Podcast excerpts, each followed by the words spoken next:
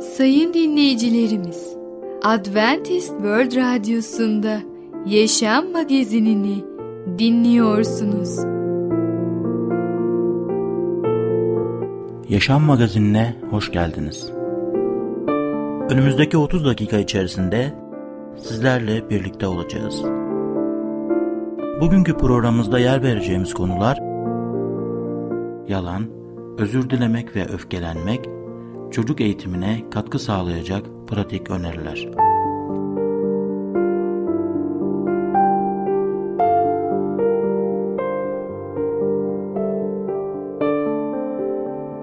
Adventist World Radyosu'nu dinliyorsunuz.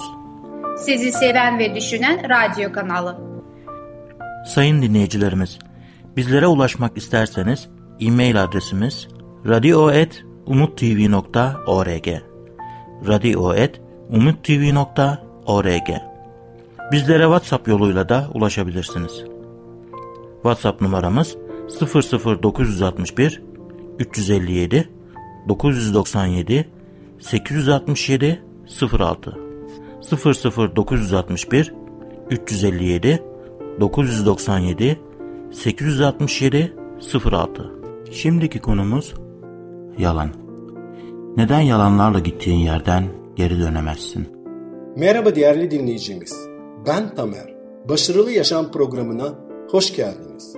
Bugün sizlere yalan hakkında konuşacağız.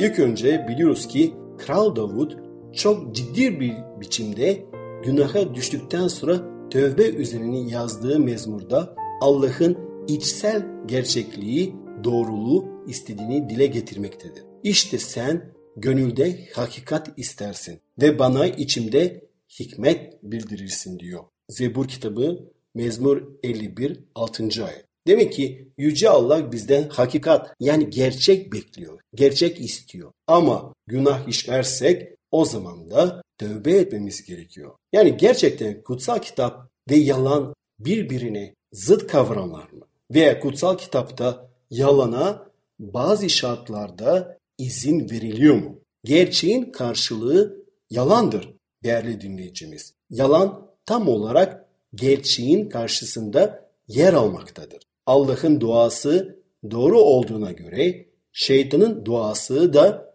yalandır. Şeytan bütün yalanlar doğru olmayan her şeyin kaynağıdır. Rab İsa Mesih kendisine inanmayan Yahudilere yaptığı konuşmada yalanın babasının kim olduğunu da söylemektedir. Buna ifade ederken gerçeğin babasının kimliğini de açıklamaktadır. Nerede mi? Yuhanna 8. bölümde. İsa Allah babanız olsaydı beni severdiniz dedi. Çünkü ben Allah'tan çıkıp geldim. Kendiliğimden gelmedim. Beni o gönderdi. Ne dediğimi niçin anlamıyorsunuz? Çünkü sözümü dinlemeye dayanamıyorsunuz. Siz babanız iblistensiniz ve babanızın isteklerini yerine getirmek istiyorsunuz. O başlangıçtan beri katildir. Hiçbir zaman gerçekten yana olmadı. Çünkü onda gerçek yoktur. Yalan söylerken içinde bulunanı söyler. Çünkü yalancıdır ve yalanın babasıdır diyor. Bu ayette gördüğümüz gibi şeytan yani iblis yalancıların babasıdır. Gerçekten uzak yaşayan, yalan dolan ve üçkağıtla yaşamını yönlendiren her kişinin bu davranışlarının arkasında şeytanın parmağı olduğunu söylenebilir. Çünkü karanlıkla aydınlığın birlikte olmaması gibi gerçekle yalan da bir arada duramaz. Allah'ın aydınlığın yalanların babası olan şeytanın karanlığı ile ilişkisi bulunamaz. Bu nedenle gerçeği söyleyemeyen yalanlarla yoğrulmuş her kişiyi otomatik olarak şeytanın tarafına geçmiş oluyor. Karakterini bir nevi kopyalamaya başlıyor. Bu nedenle Yohanna okuyucularını iki tür ruhun varlığı konusunda aydınlatmaktadır. Bunlar gerçeğin ruhu ve yalanın ruhudur. 1. Yuhanna 4. bölüm 6. ayette şöyle diyor. Biz Allah'tanız. Bizi Allah'ı bilen kişi dinler. Allah'tan olmayan bizi dinlemez. Gerçek ruhunu ve yalan ruhunu burada anlarız. Birçokları kutsal kitap öğretisini bir kenara bırakıp bırakmaz gerçekten uzaklaşmaya başlamışlardır. Bu da doğal olarak yalanla karşılaşmaya neden olmuştur. Çünkü yalan sinsi bir biçimde kutsal kitaptan uzaklaştıkça bizi sarmaya başlamaktadır. Elçi Pavlus Roma'da Allah gerçeğinden uzaklaşan kişilerin durumlarını tanımlarken şöyle demektedir. Onlar Allah'ın gerçeğini yalanla değiştirdiler. Yaradandan çok yaratığa tapındılar. Ona hizmet sundular. Allah çağlar boyunca kutlansın.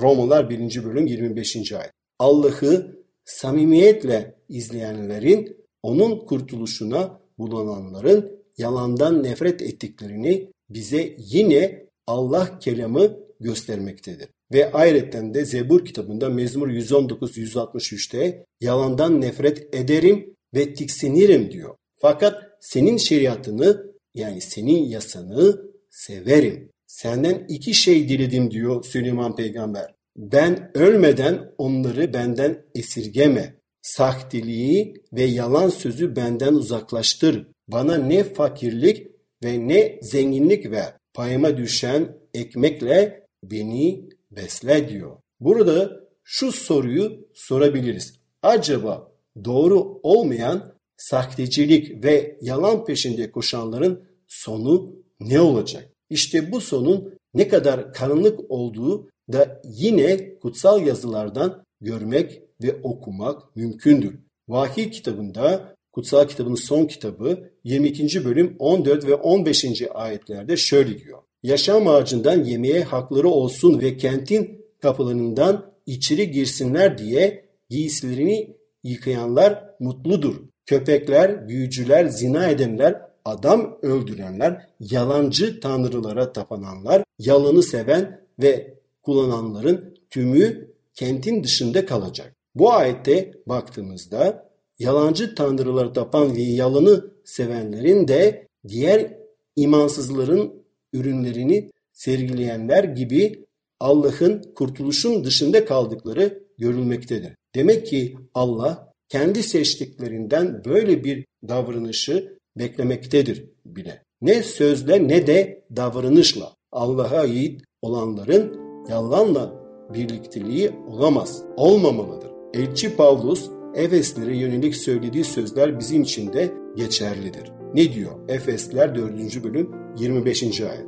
Böylece yalını üzerinizden atıp hepiniz soydaşlarınızla gerçeği konuşun. Çünkü birbirimizin parçalarıyız. Evet biz de insanlar olarak ne yapacağız? Yalandan uzak duracağız. Yüce Allah'ın kelamını, sözünü okuyacağız. Ve Allah kendi kelamıyla, kendi sözüyle bizi doğru yolda, gerçeğin yolunda yönlendirecek. Çünkü biliyoruz ki Efendimiz İsa Mesih dediği gibi yol, gerçek ve yaşam benim. Efendimiz İsa Mesih'e gelelim, ondan yolu, gerçeği ve yaşamı öğrenelim ve onu yaşayalım. Değerli dinleyicimiz, bugün yalan hakkında konuştuk. Bir sonraki programda tekrar görüşmek dileğiyle, hoşçakalın. Programımızda az önce dinlediğimiz konu yalan. Adventist World Radyosu'nu dinliyorsunuz. Sizi seven ve düşünen radyo kanalı. Sayın dinleyicilerimiz, bizlere ulaşmak isterseniz e-mail adresimiz radio.umutv.org radio.umutv.org Bizlere WhatsApp yoluyla da ulaşabilirsiniz. WhatsApp numaramız 00961 357 997 867 06 00961 357 997 867 06 Şimdiki konumuz özür dilemek ve öfkelenmek. Özür dilemenin önemi nedir? Merhaba ufaklık.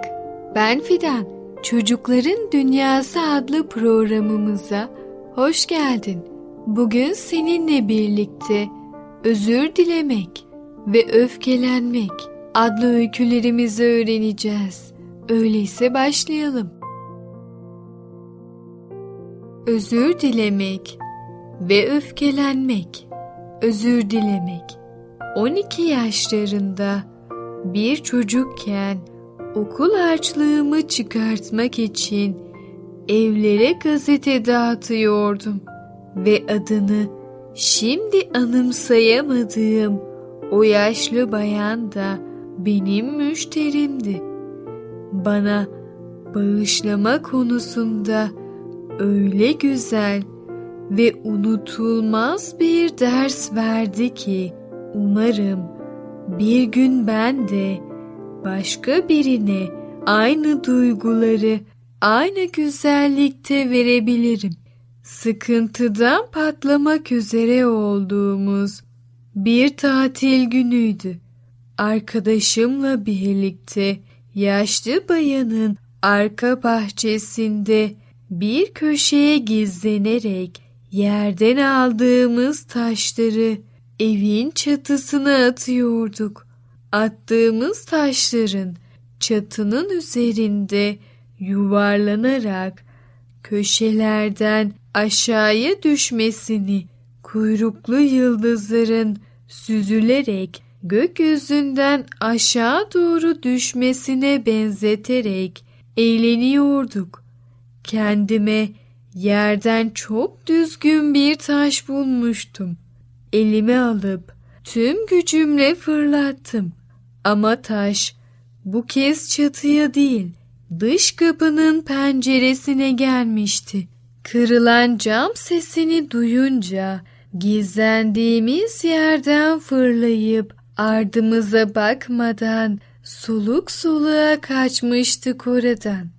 Yaşlı bayanın bizi görmüş olması imkansızdı. Tüm gece yaşlı bayanın beni yakalayabileceğini düşünerek korkudan uyuyamadım. Ertesi gün gazetesini vermek üzere kapısını çaldığım zaman her zamanki gibi içtenlikle gülümseyerek hatırımı sordu. Ama ben suçluluk duygusuyla yüzüne bakamıyordum. Sonunda gazete dağıtımından kazandığım parayı biriktirmeye karar verdim. Üç hafta sonra tam 50 liram olmuştu. Bir kağıda camınızı istemeden kırdığım için çok üzgünüm. Umarım koyduğum para onarımı için yeterlidir yazarak parayla birlikte zarfın içine koydum. Gece havanın kararmasını bekleyerek zarfı usulca yaşlı bayanın posta kutusuna attım. Ruhum bir anda özgürlüğe kavuşmuştu sanki. Artık eskisi gibi yaşlı bayanın gözlerinin içine bakabileceğimi düşünerek mutluluk duyuyordum. Ertesi gün kapısını çalıp gazetesini uzattığım zaman her zamanki gibi içtenlikle gülümsedi gözlerime. Bu kez ben de karşılık vererek gözlerinin içine baktım. Tam arkamı dönüp gideceğim anda ''Aa bir dakika neredeyse unutuyordum. Al bakalım bu kurabiyeler senin için.'' diyerek elindeki paketi uzattı. Evden uzaklaşırken neşe içinde kurabiyeleri yemeye başladım. Birkaç kurabiye yedikten sonra pakette bir zarf olduğunu gördüm. Zarfı açtığım zaman içinde 50 lira ve kısa bir not vardı. Seninle gurur duyuyorum. Öfkelenmek. Bir zamanlar çok öfkeli ve hırçın bir çocuk vardı. Bu çocuk sonradan üzülse de kolayca öfkelenip hırçın davranışlar göstermekten kendini alamıyordu.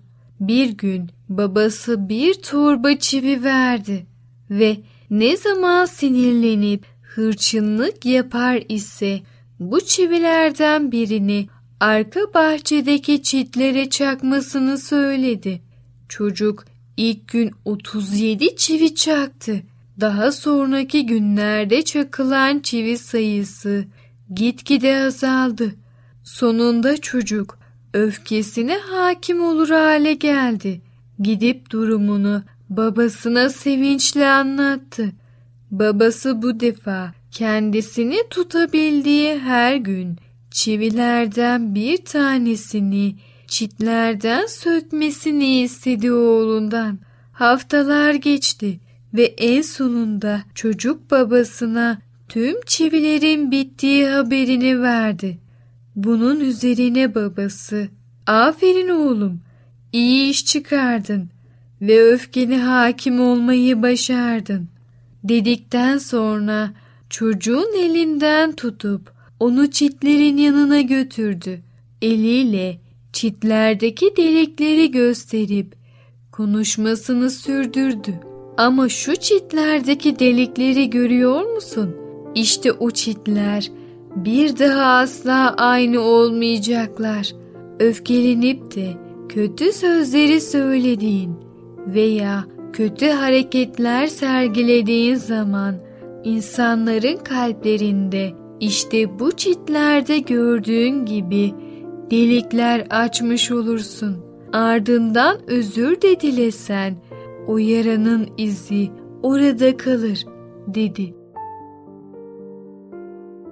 Evet ufaklık, özür dilemek ve öfkelenmek adlı öykülerimizi dinledin. Lütfen sen de yaptığın hatalardan özür dile ve hemen öfkelenmemeye dikkat et. Bir sonraki programımızda tekrar görüşene kadar kendine çok iyi bak ve çocukça kal. Programımızda az önce dinlediğimiz konu özür dilemek ve öfkelenmek. Adventist World Radyosu'nu dinliyorsunuz. Sizi seven ve düşünen radyo kanalı. Sayın dinleyicilerimiz, bizlere ulaşmak isterseniz e-mail adresimiz radio.umutv.org radio.umutv.org Bizlere WhatsApp yoluyla da ulaşabilirsiniz. WhatsApp numaramız 00961 357 997 867 06 00961 357 997 867 06 Şimdiki konumuz çocuk eğitimine katkı sağlayacak pratik öneriler. Verilen pratik önerilerde anne babanın rolü nedir? Merhaba sevgili dinleyicilerimiz. Çocuk Eğitimi adlı programımıza hoş geldiniz. Ben Müberra. Bugünkü konumuz çocuk eğitiminde pratik öneriler. Evet sevgili dinleyicilerimiz. Çocuk eğitiminde katkıda bulunmak için size pratik önerilerim olacak. Çocuğunuzun eğitimindeki en önemli faktör sizin aktif katkınızdır. Evet sevgili dinleyicilerimiz, bunlardan ilki çocuğunuzla konuşun. Çocuklar ilk 6 yılda hayatlarının geri kalanında öğreneceklerinden daha fazlasını öğrenirler. Bebeğinizle ne yaptığınız, nereye gittiğiniz ve ne gördüğünüz hakkında konuşun. Bebeğiniz bunun karşısında sadece tanımsız sesler çıkaracaktır. Fakat onun sizin kelimelerinize ve cümlelerinize ihtiyacı vardır. İkinci olarak soru sormaya cesaretlendirin. Merak, öğrenme konusunda çocukların motive olduğunu gösteren en doğal işarettir. İlgiyi yüksek tutmak için çocuğunuzun sorularını cevaplandırın ve daha fazla soru sormaları için onları cesaretlendirin. Üçüncü olarak önerimiz yetişkin kelimeleri kullanın. Konuşmalarınızın düzeyini düşürmeyin. Kelimelerinizin yüzde ellisini kendi kullandığınız kelimelerden seçin. Yeni kelimeleri olayların içinde çocuğunuzla o olayı yaşarken tarif edin. Daha sonra çocuğunuzun onu nasıl algıladığını ve kullandığını dinleyin. Dördüncü olarak okul zamanlı çocuklarınıza düzenli bir yatma saati ayarlayın. Çocukların okulda ellerinden gelenin en iyisini yapmaları için çok fazla uykuya ihtiyaçları vardır. Çocuğunuzun yatma saatine karar vermek için geceleri kaç saat uyuduktan sonra mutlu ve dakik olarak uyandığını belirleyin. Okula gitmek için kalkması gerektiği saatten geriye doğru sayarak yatması gereken saati bu şekilde bulabilirsiniz. Evet sevgili dinleyicilerimiz, beşinci önerimiz yatakta uyuma saati. Belirli aktiviteleri içeren uyku saati etkinlikleri düzenleyen belirli bir zaman dilimini okumaya, birkaç dakikanızı da ışığı kapatmadan önce anne ya da babayla günlük olaylar hakkında konuşmaya ayırın. Hem bu yolla okumayı sevdirecek hem anne babayla iletişim yollarını açık tutacak hem de çocuğunuzun daha kolay dinlenmesini sağlamış olacaksınız. Altıncı önerimiz ise planlayın ve organize edin. Özel projeler, raporlar ve testler için bir takvim işaretleyin. Çocuğunuza bir görev verin ve bu görevi başarabilmesi için ona yardım edin. Her görev için takvimde tamamlama tarihi işaretleyin.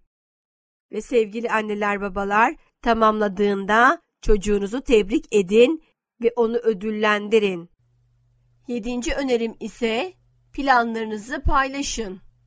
Düzenli olarak yaptığınız aile toplantılarında çocuğunuza model rolünde bir ebeveyn olarak kendi planlarınızdan bahsedin. Planlı olduğu takdirde her işinizi zamanda nasıl bitirdiğinizi anlatın. Çocuğunuza ders dışında ekstra aktiviteler planlaması için yardımcı olun ve ders çalışma programının aralarına aile toplantıları koyun.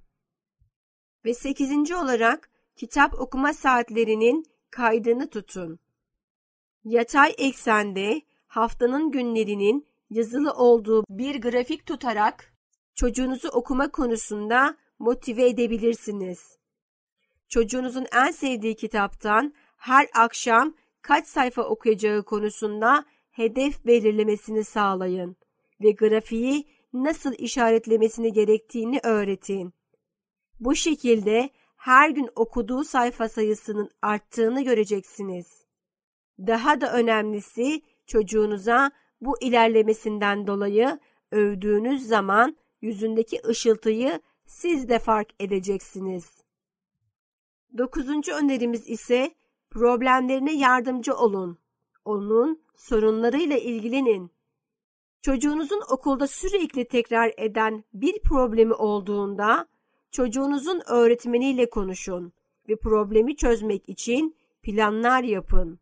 Buna rağmen sorun hala devam ediyorsa, çözülmemişse ilerlemesine engel olan belirli bir öğrenme problemi olup olmadığını anlamak için bir test uygulayın.